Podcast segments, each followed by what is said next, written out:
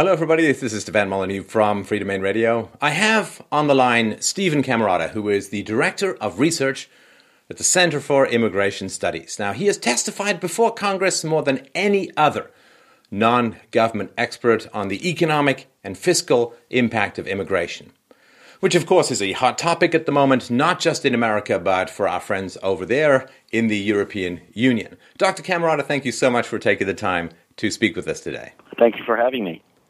Now, I don't want to start with me, but I want to go over very briefly where my thinking has changed, and your data has a lot to do with this.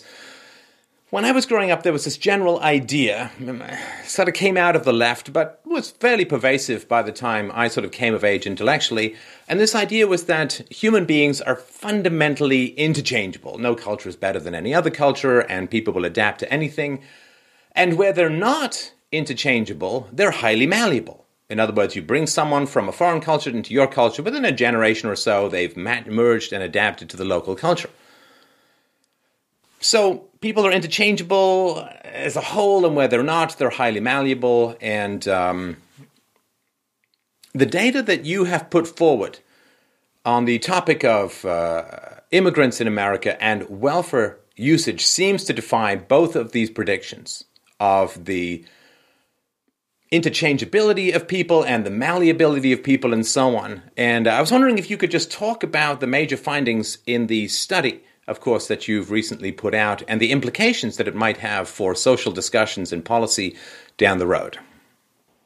Sure. Um, well, what we did was we used a survey that has seldom been used, but it's been out there. It's called the Survey of Income and Program participation. It uh, has the most detailed information on uh, welfare use by uh, families and households, but it's hard to use. And so most people have used another survey to look at these questions called the Current Population Survey.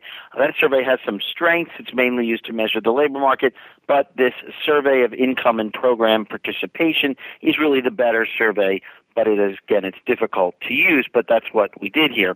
And so we looked at households that were either headed by an immigrant or native. In this data about 25% of households are headed by illegal immigrants. About 75% of households are headed by legal immigrants.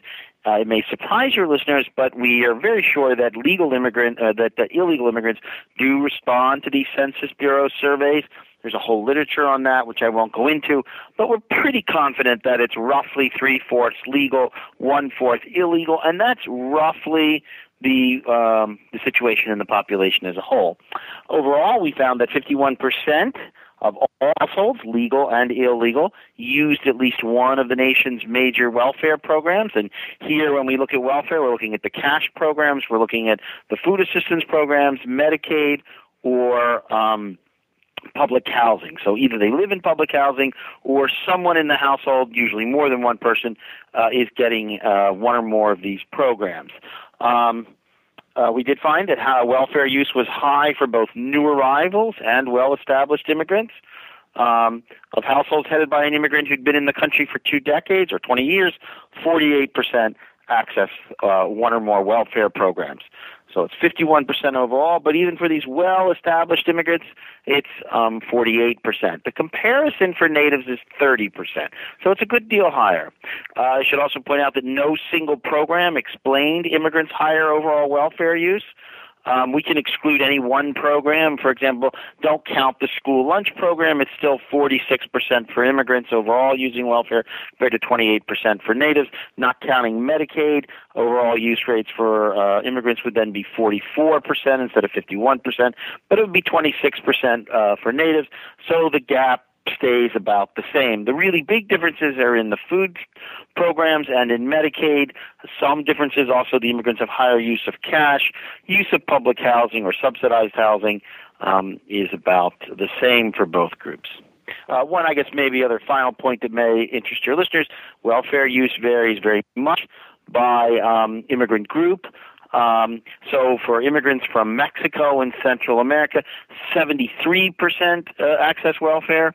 Uh, for Caribbean immigrant households, 51%. For African immigrant households, it's 48%. Um, in contrast, immigrants from East Asia, which would be, say, basically uh, China, Japan, Korea, the Philippines, 32% uh, access welfare. For immigrant households headed by someone from Europe, it's 6%. And for those from South Asia, which would be India, Pakistan, Bangladesh, it's about 17%. So that would be the low groups would be East Asia, Europe, and South Asia. The high groups would be Latin America and Africa. And given what's happened in American immigration policies, particularly since that landmark switch in 1965, when the decision was made to focus more on third world immigration rather than European immigration, and also to include the uh, capacity to sponsor family members over, which, of course, given that third worlders have pretty large families, has a big impact. It seems, would it be an overstatement to say that the policy over the last 50 years has had the I guess charitably could be called the unintended consequence of replacing far more self sufficient immigrants with immigrants far more dependent on public welfare. Well, yeah, I mean, the, the main, uh, you know, maybe a little quick explanation. The reason that happens is basically is that welfare use is exactly what you would suspect. It is highly correlated with educational attainment immigrants from, say, Latin America are mostly the least educated. Immigrants from South Asia, such as India, are the most educated. So, just very briefly, 80% of immigrants from India have a college degree. For immigrants from Mexico, which is like the biggest sending country, not just for Latin America, but of all countries, uh, that percentage would be more like 6%. So if I told you nothing else about those two populations, you would guess one would be much poorer than the other, a much larger fraction of one than the other would live in poverty or near poverty and be eligible for welfare. And, and, and you'd be right. There's also some fertility differences. Mexican immigrants tend to have somewhat more children than Indian immigrants, and so that further increases their eligibility for welfare. So um, that's right. So that would be um, a fair statement to say that it is fair to say that the least educated immigrants who often come from places like Latin America, Latin America broadly defined, Mexico, Central America, the Caribbean, South America, tend to have the highest use rates. Um, uh, followed by some groups like African immigrants. But African immigrants, um, a lot of them are refugees. So, um, but even the non-refugees do seem to be using welfare at pretty high rates um, when that should be in contrast to immigrants from East and South Asia who tend to be the most educated and have the lowest welfare use rates. But I want to emphasize something else, and this is very important when thinking about this. The vast majority of immigrant households using welfare have at least one worker in them. And this is true of the native born. Most people come to work, most people do work, but the way our welfare system works, again, and people who have never used it don't necessarily understand, you can work but you can still get food stamps. You can work and still live in public housing. You can work and still sometimes get SSI or free school lunch for your kids or the WIC program, which is another nutritional program. So you can qualify for Medicaid.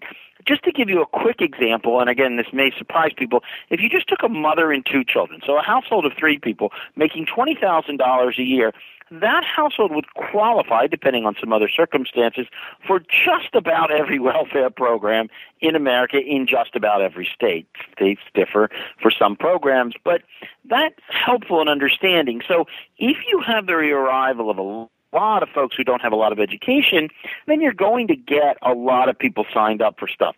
And efforts, as I explain at length in the report, there's a whole appendix on this, efforts to try to curtail immigrants eligibility for welfare have largely not worked, though they may have some impact, particularly in individual cases. They don't work because one thing is states sometimes step in and provide their own welfare. The the restrictions often didn't restrict every program. Um, people often have been here long enough so that they now qualify for everything, and that's true of most immigrants. Most immigrants have been here for quite some time. Um, and also, and this is the most important reason, is they have children, and those children are born in the United States, and even the children of illegal immigrants are awarded American citizenship, and so immigrants often receive welfare on behalf of their U.S. born children. It's an extremely common occurrence. So, in the end, it's not likely that you can bring in unskilled people and not let them sign up for welfare. If you did that, you would have to basically argue that we're not going to help disabled immigrants, we're not going to help poor immigrants, we're not going to help the children of poor immigrants. once people are here in our society, it becomes very difficult not to extend them all these programs. And they're very costly. I'm not saying they're not. If you want to avoid the situation, you'd need probably two basic points a very selective immigration system that takes into account these things we've been talking about, and a vigorous uh, regime of immigration enforcement to make those who are not supposed to be here go home. If you're not prepared to do those two things, then you're just going to have to accept that a lot of unskilled immigrants will come, and many of them will access programs uh, designed to help low income people. Well, and there is a great tragedy um, that occurs, I think, within societies that get caught in this kind of trap which is that um, the welfare cliff, which is, of course, uh, as you gather benefits under the welfare state, they tend to displace the value of increasing your social and economic capital from, from getting better jobs and more pay. You know, there's some estimates that somebody who's on, on welfare, a mom and a kid, that she'd have to end up making sixty or seventy thousand dollars a year to make up for welfare benefits she'd lose along the way. And so you have these systems which, obviously to some degree inadvertently, trap people in poverty uh, through these dependence on government programs at the same time as uh, you know more educated and richer people tend to be doing better, which creates this widening disparity of income that to some degree is the result of government programs, which naturally the government suggests more programs to try and solve. a perfectly understandable position, and I and I uh, I think that as a general proposition, there's a lot of truth to it. I, I disagree with it on some points, but it's it's got a lot of truth to it. The thing you have to keep in mind, though, is if your immigration system adds a lot of low-income people, then you're going to even get a bigger um, issue of lots of folks on, on welfare. Just to give you one example, one out of every three children in poverty today in America is the child of an immigrant uh, as a young child of an immigrant. So, you know, that's an example. Given those numbers, you're just going to have a lot of folks who are uh, using these programs. Another example about sort of um, the way it pays out politically is we heard a lot during the debate over Obamacare and even now about the growth in people without health insurance. But the same data that we can use to measure things like welfare and employment and so forth also asks people if they're immigrants, when they came, and if they have health insurance. And it, no matter how you slice it, it looks like about two thirds of the growth in the last two decades of people without health insurance are immigrants and the young children they have after they get here. In a very real sense, the growth in the uninsured was driven by immigration policy, legal and illegal.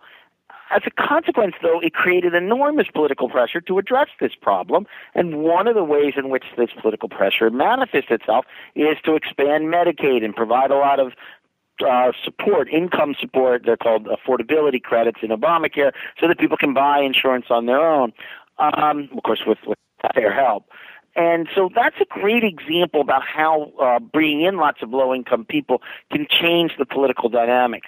Uh, the, the people who were pushing Obamacare or a greatly expanded government role in healthcare were not pointing out that immigration was the driving factor for the growth in the uninsured. They didn't say too much about that. But um, that's how it played out. If you want a more restrained government and you want the government not to take such a large role in healthcare, then adding a whole lot of low income people who end up uninsured is probably not helpful. And this is a kind of question, so let me let me address this, where libertarian thinking doesn't take people very far sometimes. Libertarians would say, understandably, look, people should be self-sufficient. We don't want these programs. It's an infringement. It's uh, income redistribution. There's a whole series of uh, very consistent philosophical objections. But if that's the outcome you want, then you then in a, a democratic society like ours, if you add a whole lot of poor people who who are going to be in your country, you're going to create enormous political pressure to do something about, quote unquote, that problem. And one of the things you're going to get is a lot of political pressure to take care of them in terms of health insurance coverage. It seems unavoidable. Now, you can still say principally, no, it shouldn't. We should not provide all this health care. Yes, there may be 10, 15, 20 million immigrants and their kids uninsured, but darn it, we're not going to do anything about it. But the fact is that the middle of the road public, the progressives in the society will say, no, we should. And the middle of the road people will look at those numbers and say, well, we have to do something. The, the uninsured is growing. And yes, you can argue against that, and, and many people have. But as a practical matter, if you want restraint in the size of government, you can't grow the poor population because in our country and in all democratic societies, it's going to create both a larger clientele who will want those programs, but it'll also make the rest of society hear the arguments for greater intervention, say in the area of healthcare, all the more sympathetically because, well, the uninsured is now 46 million. It used to be only 36 million. Well, I guess we're going to have to do something about that. Well, and of course, the, the reality is that um, people who are um, have insurance or not, they can go to emergency, which is about the most expensive conceivable way to deal with healthcare issues. Uh, it's not like the, the, the, cost vanishes if people are denied any kind of insurance. They just go to emergency, where usually by law they're mandated to receive treatment at its most expensive uh, factor. Yeah, and that's a perfectly reasonable point. I, should make two points. That's exactly right. So you don't really avoid the cost. It is true that uninsured people do get a lot less health care, and if your only concern was cost, just leave them uninsured. They'll run to the emergency room occasionally, and that'll be very costly when they do, and they'll let their own conditions persist longer before they seek out care, and then it's more expensive to treat. But the studies generally show that they're still going to cost less to taxpayers if you do that. But that's not the only thing we consider, right? We're uh, we're a compassionate society. Someone has diabetes, they don't have health insurance. Sure, we could say, well, just wait until you have your heart attack or your uh, sugar level gets too high, and then show up at the emergency room. Okay, okay, we'll treat you. We're just not going to approach it that way. We're going to provide that person with their insulin treatment and regular medical checkups. If they can't afford it, we'll pay for it. And so um, it isn't just a matter of cost, even if the costs are cheaper. And as you point out, often they're not. But even if they are, it, the dynamics of it will not work out that way. Either again, we're back to my original point that you're very selective about who you let in, or in effect, if you had to put it in a bumper sticker, you have to shut up about the costs. There's just no middle ground here. And if your goal is a more self-reliant population with a restrained government in terms of its size and scope, bringing in lots of poor people is going to really challenge that idea. I wanted to jump back to the education uh, because you, you pointed out, of course, that I think it was 6% of uh, Central and Americans and Mexicans come in with degrees. But if I remember your data correctly, even at the highest level, I think that's measured of education, bachelor's degree uh, and above, the immigrant welfare usage, while obviously lower than lower education, was still double that of native uh, people with that level of high education. Yeah, and at some future date, that is a clear area in need of more study. Um, basically, uh, you're right that the least educated immigrants and the least educated natives, the immigrants were somewhat more likely to use some programs, but not others. But the interesting thing was immigrant households headed by someone with a bachelor's degree were still significantly more likely to use welfare. Um, about 26% of those households accessed it, a welfare program. Those households headed by an immigrant with a bachelor's degree, compared to about 13% of native households with a bachelor's degree. And their use of programs was higher across the board for cash food, Medicaid, and housing. Um, and uh, very puzzling. Um, the several possible explanations is that the immigrant households are somewhat, though not that much, because the high education immigrants don't have high fertility, but they're somewhat more likely to have children. That might explain it. There might be some age differences in the populations that explain it. But it was an interesting finding that the most educated immigrants um, use more, significantly more welfare than the most educated uh, natives, which may also be an indication that a bachelor's degree is not always a bachelor's degree, which is some fraction of people educated overseas who identify as having a bachelor's degree. You know, it might be from Hyderabad Community College, and it might not be as meaningful as it sounds. Right. Now, there were two areas in the data that seem to defy the general pattern. The general pattern seemed to be you know, close to double, a little bit less than double in terms of immigrant versus domestic welfare consumption. But the two areas were cash transfers and um, subsidized housing. I thought maybe subsidized housing was because of the length of the waiting lists or the complexity of an application or so on. Did you have any answers or did you get anything out of the data that explained why uh, at times it seemed to be equal usage or even slightly less uh, immigrant usage for cash programs and uh, public housing? Yeah, your your point about um, the complexity of getting public housing and the waiting list. It's a it's an oversubscribed set of programs. In other words, there's always more people trying to move in to public housing or get subsidized housing than there is housing available. Unlike programs where look, if your income is here and you have a kid, bam, you qualify the program. If your income is below this level, you get it. That kind of thing. That's how other programs, but not housing. Housing is a limited stock, and if you can't get it, you just got to sign up and wait. So that may be it. The other thing about cash that may serve to, to lower immigrants' use of the welfare programs is a slightly higher percentage of immigrant households have a worker in them, and people who work often, well, they can get things like Medicaid and free school lunch or live in public housing and, and food stamps. It does make it harder to get the cash programs.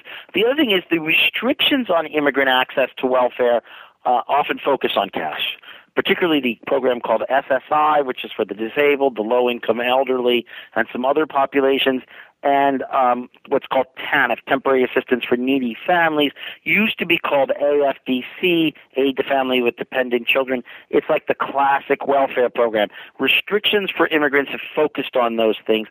Even with all that, the immigrants still have statistically higher use of cash, but it's not that much higher. And part of the reason might be these restrictions. Um, though it is true that the longer the immigrants live here, uh, they tends to those programs their use tends to, to rise quite a bit. Right. And and one of the things I found, I always love it when I get a delightful cannon shot of, of data into my prior assumptions. It always makes my, my air taste sweeter. But one of the things that I was a little bit surprised at is when people look at higher immigrant consumption of welfare programs, one tendency is to think, oh, you know, the lazy people, uh, immigrants. That, but the reality is, uh, the data that you provide is, is seems to me incontrovertible. That's 87% of wealth uh, of immigrant households have somebody working compared to 78% of native born if I remember those numbers correctly. And so the myth of the non-working uh, immigrant is is not true. So saying well let's just get them to work will not solve the problem if I understand it correctly. Yes that's exactly right. It is it's not right to say that this is about non-work. It's true some of those people are working part-time, and it's probably true that they curtail their hours sometimes or don't seek better employment because they know they'd lose programs. But the bottom line is welfare and work go together like love and marriage. And I think that's the part that people who've never used welfare don't quite understand. It is not the case. The immigrants mostly come to work. Most immigrant households have a worker. In fact, when you look at households with a worker, their use of welfare is about the same as all households. Now, obviously, those without workers have the highest welfare use rates, but there aren't that many of them. Welfare is mostly in America used by households um, with workers. Now, there is another type of welfare, like when people are in nursing homes or disabled and they're in an institution. But let's put that aside. We're just talking about the non-institutionalized population right now. And when we look at the non-institutionalized population, it's mostly people who live in families and households with at least a worker. And this this gets to a really complicated point that maybe given though, but it sounds like your listeners are people who are interested. And so let me throw this out as a kind of philosophical question. In a society, this is what it costs. Now, you don't have to like it, and I and you're perfectly right to argue government subsidies played a big role. But in a society where an individual health care policy, very roughly across the states, again, it's a rough estimate, costs about six thousand dollars a year, and a family co- policy costs twelve thousand dollars a year what there's no way for someone to come in and earn ten dollars an hour and afford that ten dollars an hour working full time three hours a week with no vacation is twenty thousand dollars a year how could you have any if you have a kid the pro you know just one kid you know the way the family policies often work that's a ten, twelve, fourteen thousand dollar cost. Somebody's got to pay it. Now your employer might pick up a bunch of those costs, and for many of us, thank God they do. But the point here is the value of a person's labor is so much less than just this one basic commodity in America that they're going to consume.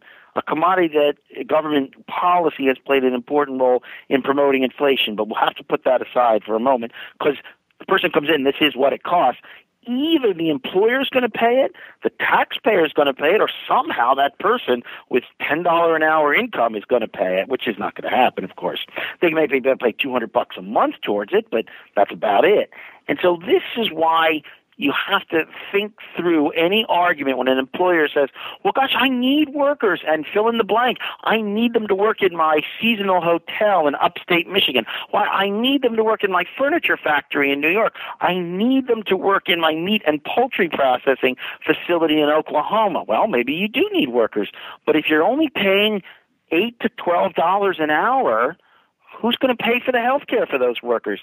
People who make that income can simply not afford it. It is not a possibility. Either you, the employer, has to pay, and the employer's like, well, look, the worker's not that valuable to me, so I'm not going to pay it. Well, then, guess what? The taxpayer is going to end up either treating the person in the emergency room or covering them with Medicaid or related programs. It's it seems difficult to avoid, and it's why you might say the message of this whole report is there's a high cost to cheap labor. And it doesn't seem there's any obvious solution. And I've just mentioned one issue healthcare. You can't bring in poor people and expect them to pay in a society where healthcare costs this much. Well, I mean, the the big picture view that I gravitate towards is something like this: that the presence of highly subsidized cheap labor, and and it is highly subsidized, as you point out. Uh, somebody making ten bucks an hour can can barely afford to live hand to mouth under a bridge in the United States. So the question is, why is this labor not being automated to the degree which it can be, or why aren't the real wages being paid that people would have to live in the country, and those costs, of course, in hotels would be passed along to the customers and so on.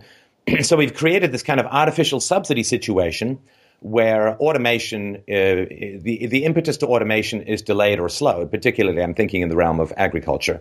Um, you know, if, if you could pay a penny a day for workers, we never would have combine harvesters because it never would have been cost efficient to automate the process of, of harvesting to that degree. So I think that, that there's such a distortionary effect, uh, and it does create, I, you know, return to this argument, sort of two, two worlds in America. And if there wasn't this massive subsidy towards um, uh, cheap labor in the United States, there would be a ripple effect that would iron out a lot of social problems, in my opinion. Uh, but of course, the people who've already set up their business models for this subsidized cheap labor are quite keen on, on this cheap labor still coming into the country. Yeah. Absolutely, yeah, very briefly, right. If you're used to paying ten dollars an hour, and I said, well, now we're not going to give you all this immigrant labor. There's all this idle there is. The number of working age, less educated people not working in the United States is unbelievable. I could run through the numbers, but just just very briefly, between 18 and 65, or 16 and 65, I should say, there are about 72 million people who are working age now not working, and very roughly half don't have, well, more than half, well, more than half don't have a college education. So, but they're not working. They're either unemployed, so they are looking, or they're just completely out of the labor force. These are all kinds of record numbers. I could give you more numbers, but but that's the idea. You should pro- we should probably let wages rise, even if it does go up to fifteen dollars an hour, um, to try to draw some of those people back in. Because whatever costs they're creating, they're already here. Letting employers have access to foreign labor by tolerating illegal immigration, having big family-based immigration that brings in lots of unskilled, or creating some guest worker program in which people end up not going home anyway. None of those things make as much sense as just using all this unskilled labor already here. Um, now, the employers don't like it. Some of those people are not the best workers. Some of them have been out of the labor force for a while. But if we're ever going to draw them back in, keeping wages really, really low uh, is not likely to help. Um, and by bringing in this foreign labor, however much the employers like it, and however decent the people we bring in are, is going to kick taxpayers in the teeth for the reasons we, we've been discussing. It doesn't seem possible to avoid that, but they're so used to it that they keep pressuring Congress. For the Democrats, and they're in the Republican Party, there are a lot of business owners, particularly large corporations, but sometimes small business.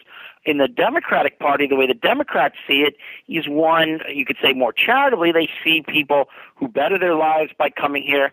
Um, they are mostly um, you know, minorities, so the Democrats will tend to want to identify strongly with them, and so um, that's part of it. And by a lucky coincidence from the Democratic Democrats' point of view, these people overwhelmingly vote for progressive social policy, whether it's new social programs, income distribution, health care, that sort of thing. So um, the and Democrats. It's like, it's like 80 20. It's like 80 20. It's not like 51 49, if I remember the numbers correctly. Like it's, it's overwhelming yeah, of immigrants, of legal immigrants who come in, it's probably the my read of the data, and you could look at it different ways. It's two to one, so it's um, about two Democratic voters in the long run to about one Republican voter, and so this also makes the Democrats less inclined to uh, to worry very much. I would think they'd be worried about the job competition, or the potential impact on making the welfare and redistributive state less viable in the long run and creating burdens for it. But it turns out they're not very worried by that, and they rightly perceive that it creates a lot more support for those things when you bring in poor people. So, you know, from their point of view, it's not so bad. They're allied with elements in the business community, and quite frankly, a lot of ideological libertarians at the Cato Institute and people like Paul Ryan who say, look, the free movement of people's got to be part of, you know, kind of the, the a notion of basic human freedom, and they don't consider the consequences politically. And sometimes when I press my libertarian friends on this, they say things that I find, two things, for example, that I find kind of not realistic. One is, well, we'll get rid of the welfare state. And my response is, okay, do that first, and then you'll have your mass, um, uh, you know, then you can have your mass immigration. I always feel like saying get rid of the welfare state is um, is a little like saying, well, if gravity were less, I could jump higher. Yeah, maybe, but it's not likely to happen. I'm not going to diet. I'm just going to move. I'm, I'm not going to diet. I'm just going to move to the moon, and that. Yeah, that's right. And I'll be able to jump, and I'll be I'll be lighter.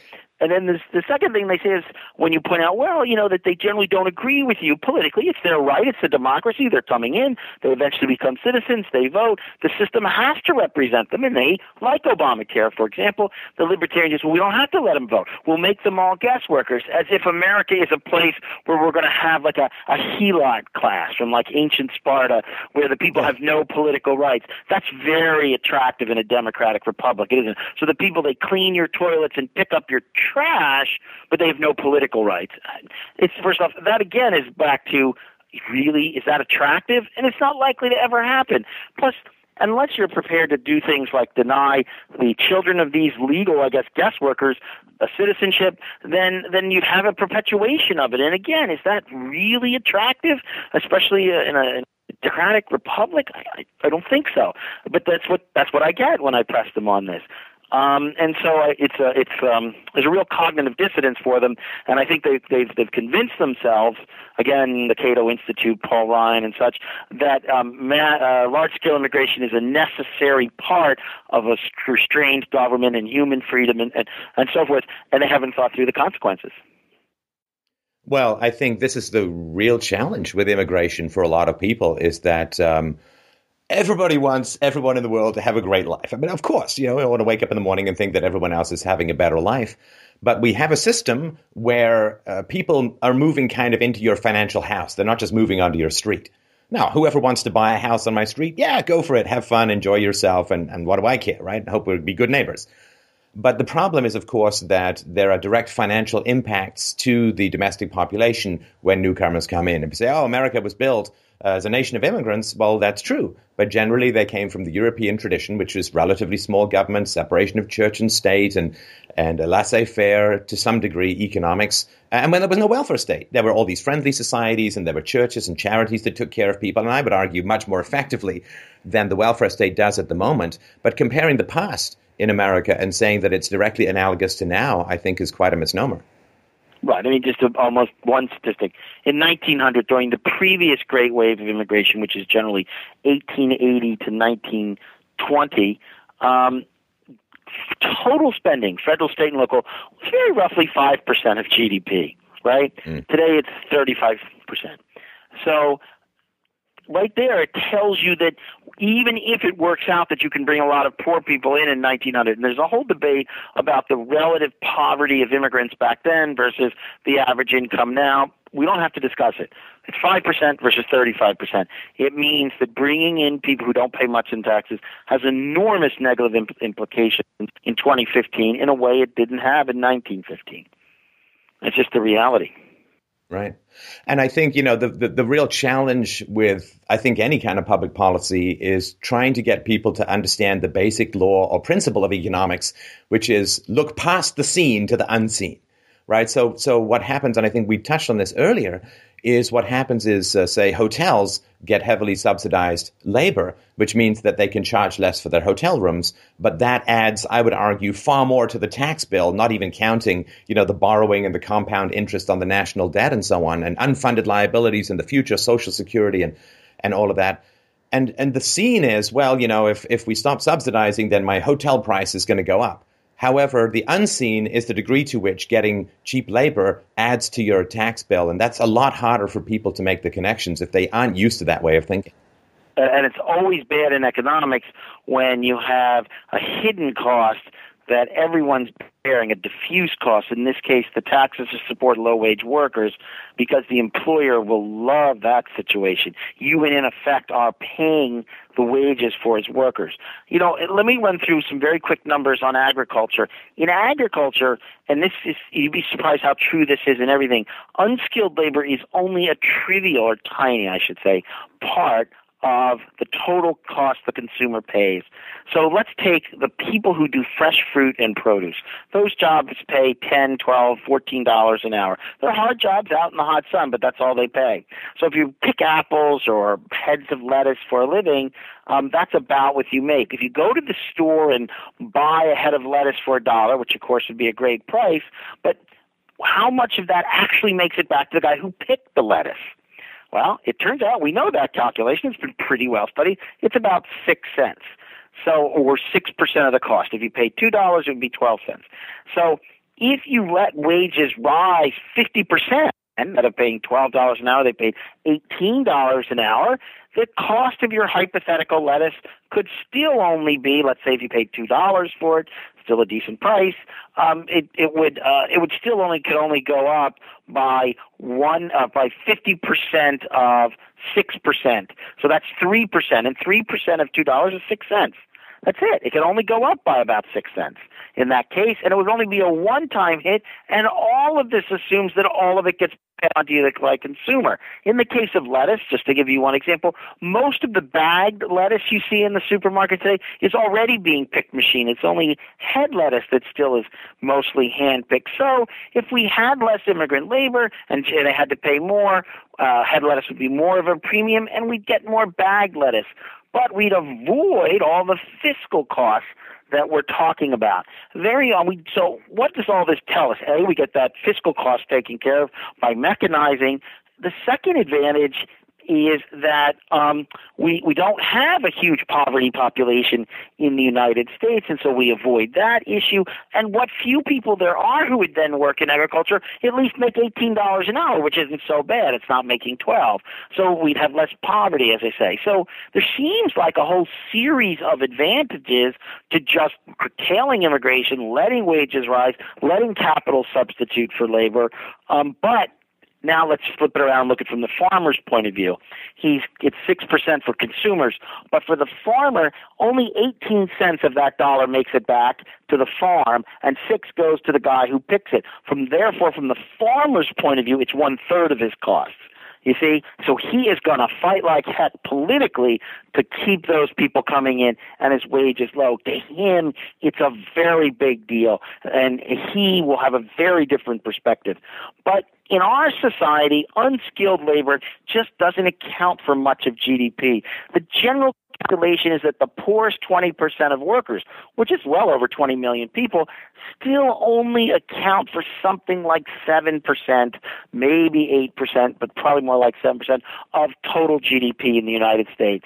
So if you assume two thirds of GDP is labor and one third is capital, they just they're just not they don't get paid very much.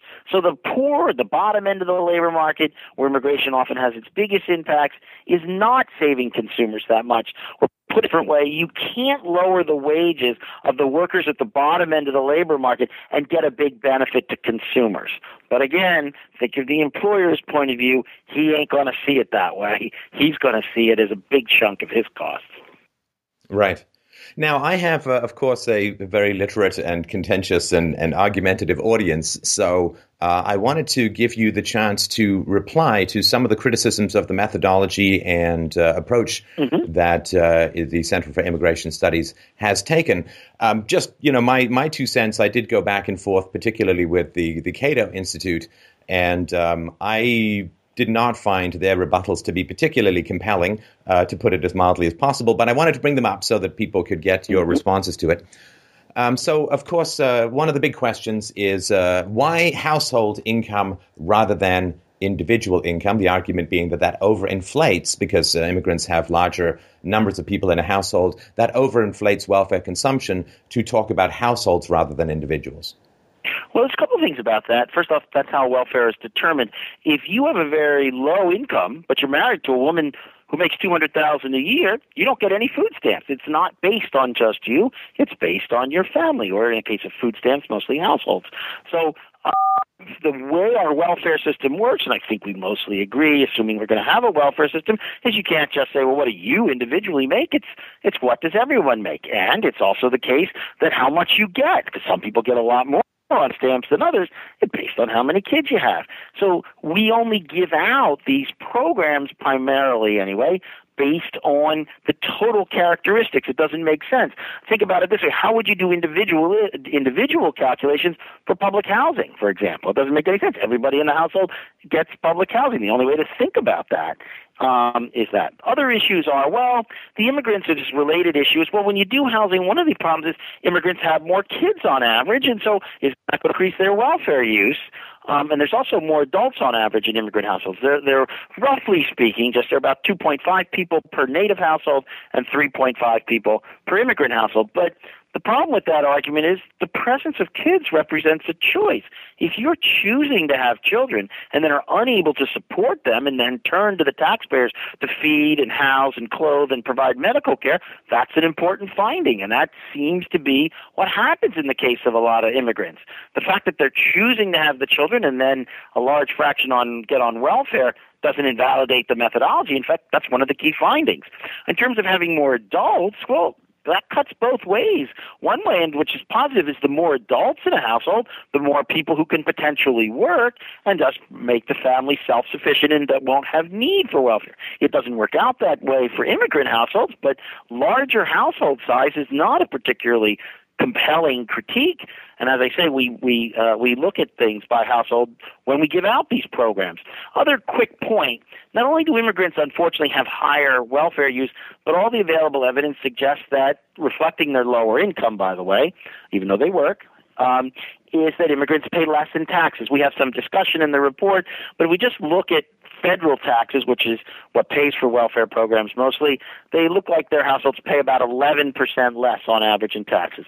So not only do they get welfare more often, but to the extent we can measure it, they pay uh, about 11% less and that's assuming, because I didn't take the illegal immigrants and people who cheat on their taxes into account, just their tax liability, if they paid everything they're supposed to, is still less.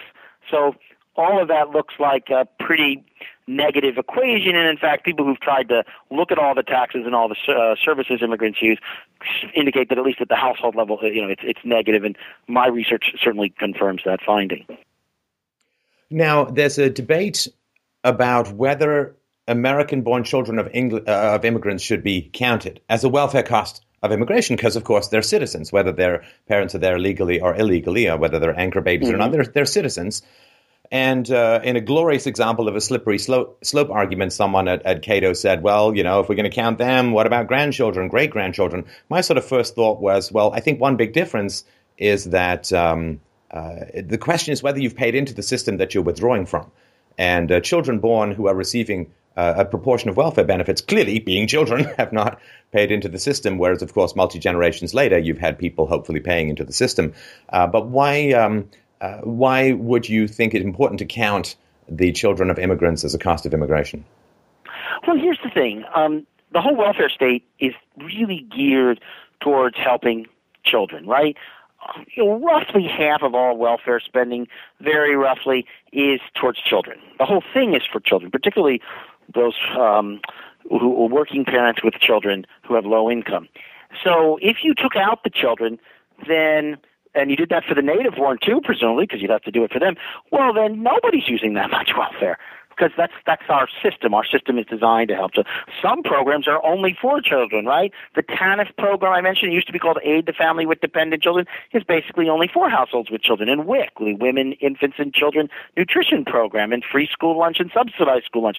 So again, the whole thing is geared towards children. The other question here is, for that argument to make any sense, what you have to basically say is a person comes to America and has a child in the United States signs that kid up for Medicaid, gets free school lunch, lives in public housing. Um, maybe they have a second kid who's younger, who's getting the WIC program, and they get a check every month for those two children. Now, the check technically is for the two children, not for the ineligible immigrant parent in this case.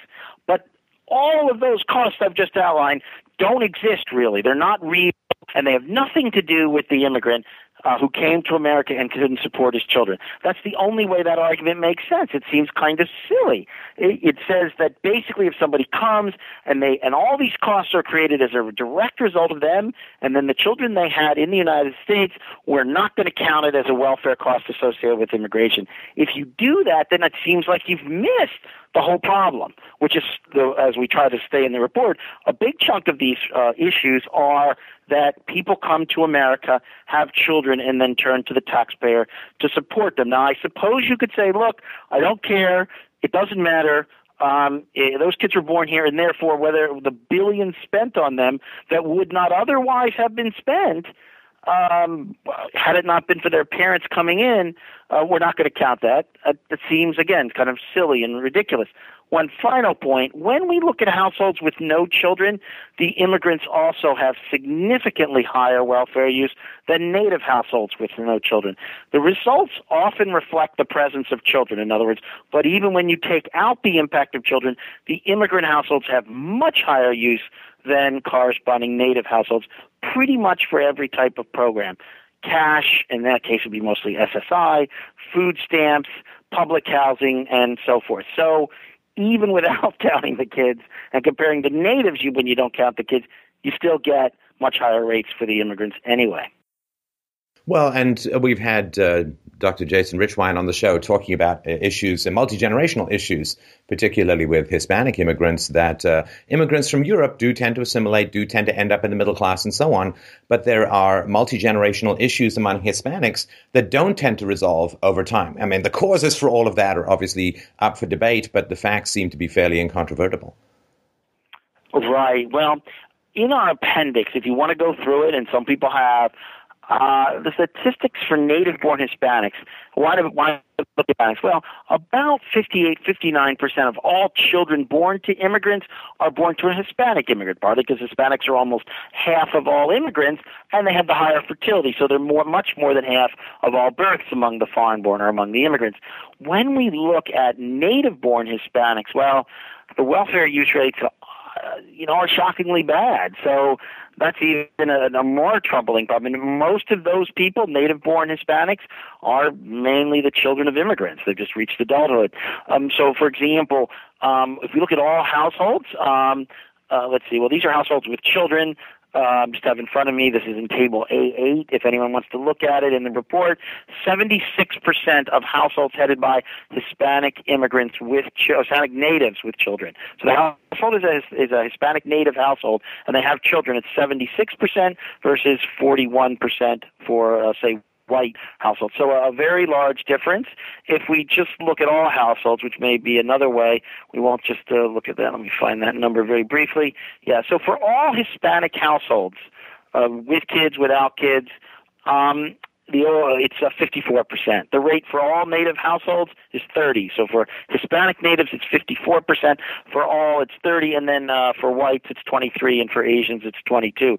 So the rates for Hispanics uh, native born are even, in some ways even more troubling than they are for immigrants generally because the Hispanic natives really are using every type of program uh, kind of across the board. They're very high use of cash, incredibly high use of food programs, but also Medicaid and housing and so forth. So the U.S. born Hispanics, many do succeed. Many are joining the middle class. Many are very affluent, but on the uh, a disproportionate share, truly disproportionate share, are in or near poverty and have signed themselves or their kids up for just about every welfare program you can name. So that's an extremely troubling finding. We didn't go into that report, but the data is there uh, if, if you'd like to see it. Yeah, so this is not something that resolves itself. This is not a cultural adjustment shock that resolves itself within a generation. You are involving a multi generational problem. Yeah. Now, another issue that uh, has been brought up uh, in, in opposition to the data. Uh, I, you know, I'm not even going to say my thoughts on it because you obviously rebut it far better than I do. But um, Like, man, why did you not include Medica- Medicare and Social Security? They're much more expensive than this stuff. Uh, well, I think a couple things is they're not welfare very briefly, everybody uses those programs when they get old, including the immigrants. The use rates for immigrants, 65 and over, just not like you would be surprised for things like Social Security and Medicaid is just like the natives. It's virtually everyone. Everyone signs up for those things. Welfare is entirely different. Not everyone uses welfare when they're young. So what this tells us is everybody's pretty much a fiscal drain when they're old. It's just when they're young is the, when the difference is are, though obviously there's some very rich old people who still pay a lot of taxes. But the bottom line is those things are not means tested anti poverty programs. They're universal. Everybody uses them after 65. Whereas welfare is very different. It's an important way in which immigrants and natives can differ. And when we look at those differences, they unfortunately appear to be quite large. So uh, I guess that's the bottom line. Welfare is free stuff basically. Medicare and Social Security are certainly programs that, after a while, do pay you back everything that you put in. But now they're not anti-poverty programs. Not only are they universally used, they're programs people do pay into, and some people never get the money they back. No one pays into TANF. No one pays into food stamps. No one pays into public housing. It's just free from the taxpayer. And so it's a. It seems kind of silly again to say, well, they're welfare too. I suppose in some big philosophical sense, but when you think about it fiscally and how the programs actually work, they are not, I think, in anyone's mind, certainly not the American public, not in my mind, and not in the way they actually work. They're not welfare programs in the same way. Yeah, I mean, if uh, if Bill Gates can get it, um, I would be pretty hard to categorize it as welfare in particular. yeah. So, um, I just, I just, I want to give you the sort of the big, big sort of policy. I'd love to share a thought or two with you, and, and you can obviously comment and then and then finish up as you see fit. But um, I think I've always believed that if you give people the right information, they'll generally make the right decisions. Or another way of putting it is, if they have the wrong information, they'll never make the right decisions. And uh, one of the things that has uh, troubled me about this um, conversation regarding immigration is the degree to which the right information, the correct information, or at least the closest we can get to it, is just not present in the conversation. So it's one thing to say, oh, you know, immigrants are great for the economy, they're cost effective, they're going to work hard, they're going to pay for your retirement because Social Security has been characterized, not unjustly, I think, as a Ponzi scheme preying on the young. So we get these immigrants in, they're going to work hard, they're going to pay for your retirement, they're a net positive to the economy. That's an appeal to self interest. And we may more justly feel that we can inflict someone's self interest on them against their will, so to speak. But if, on the other hand, as your data seems to, I think, more than suggest, that uh, immigrants, as they're currently demographically constituted, are a net negative to the economy, are a net cost, and some of that cost is paid in the here and now. Some of that cost is paid uh, in the near infinite future based on the deficit spending and the unfunded liabilities that so plague uh, just about every political system.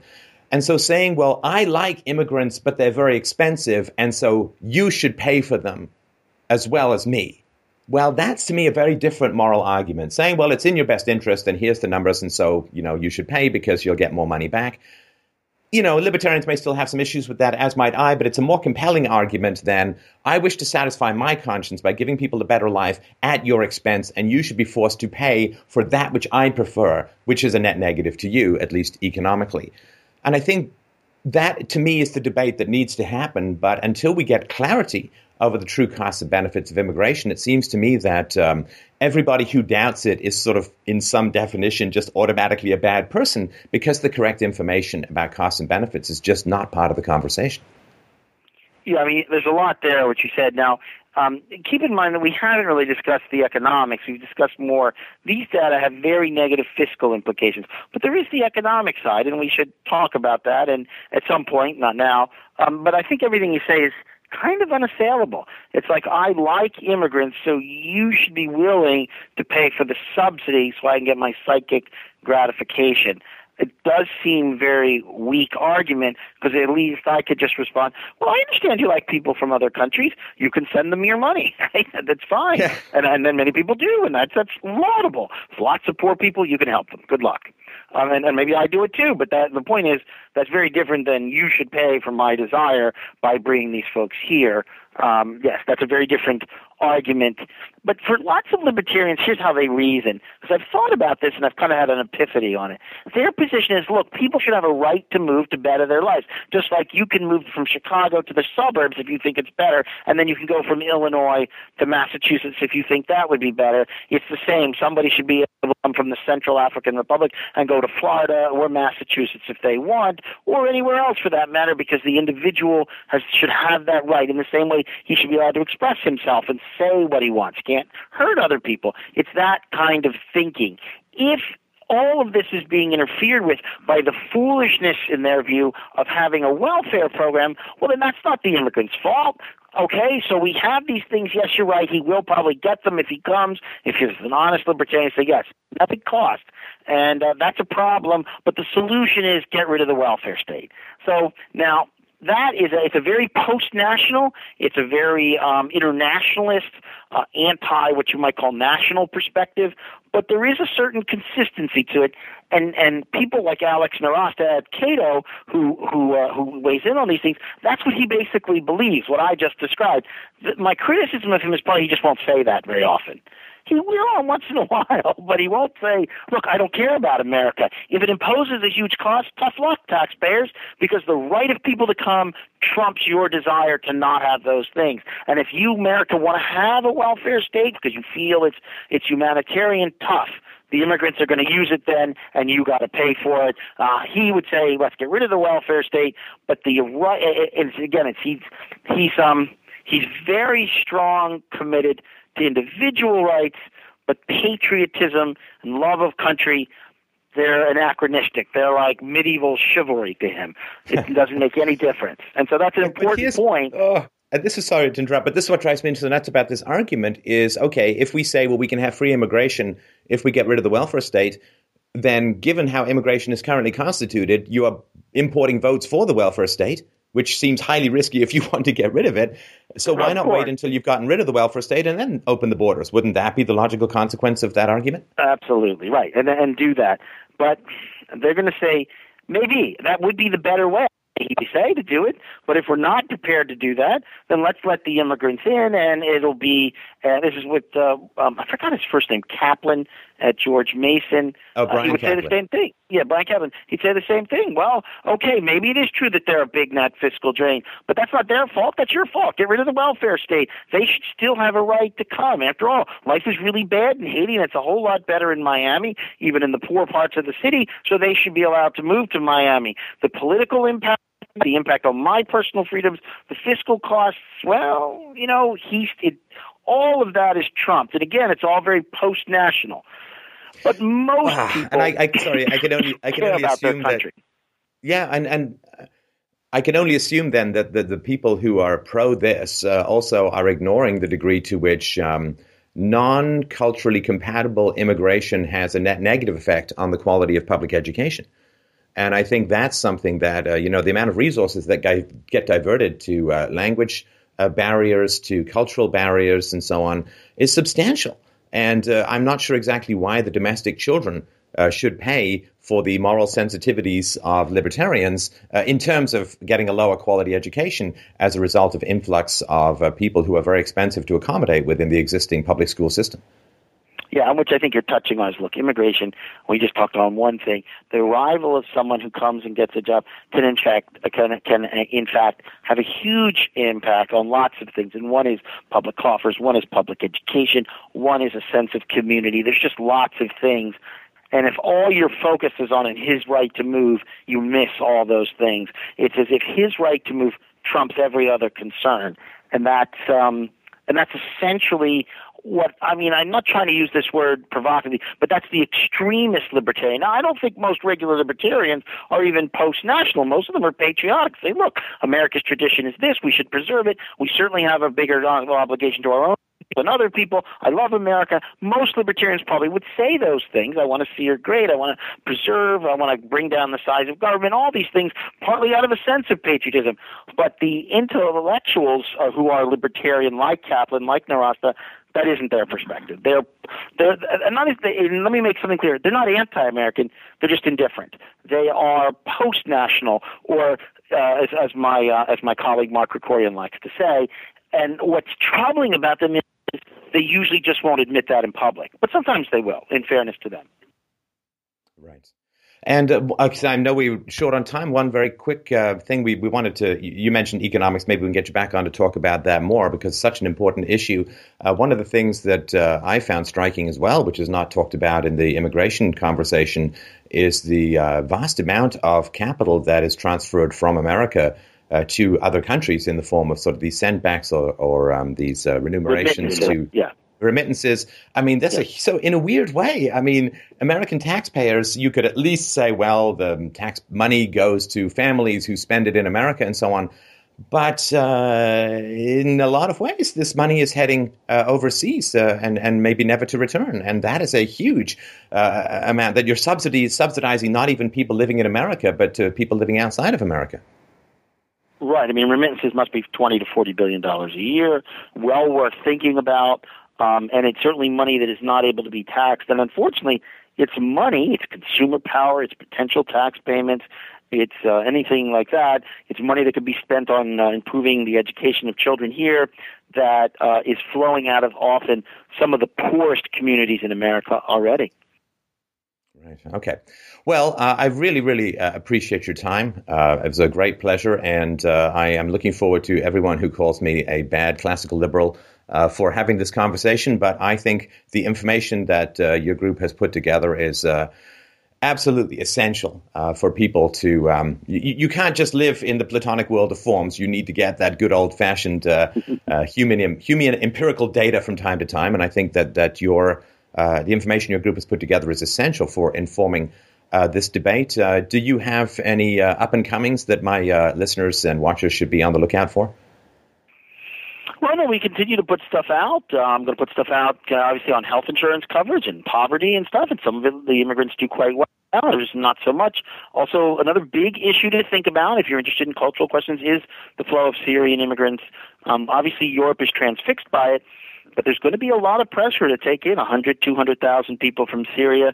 Um, it is not possible to vet them. Records were terrible in Syria before the war, and now they're non-existent. To know, to identify people, to know about their national security risks and their political orientation is not going to be possible, and that's going to impact. The other thing is the United States spends enormously. Remember, just to give you an example, 91%, we're talking about welfare use, but 91% of immigrants from the Middle East who are refugees, according to a different survey called the Annual Survey of Refugees, um, uh, access uh, um, uh, food stamps, and a third are t- getting cash assistance. We spend a lot on refugees.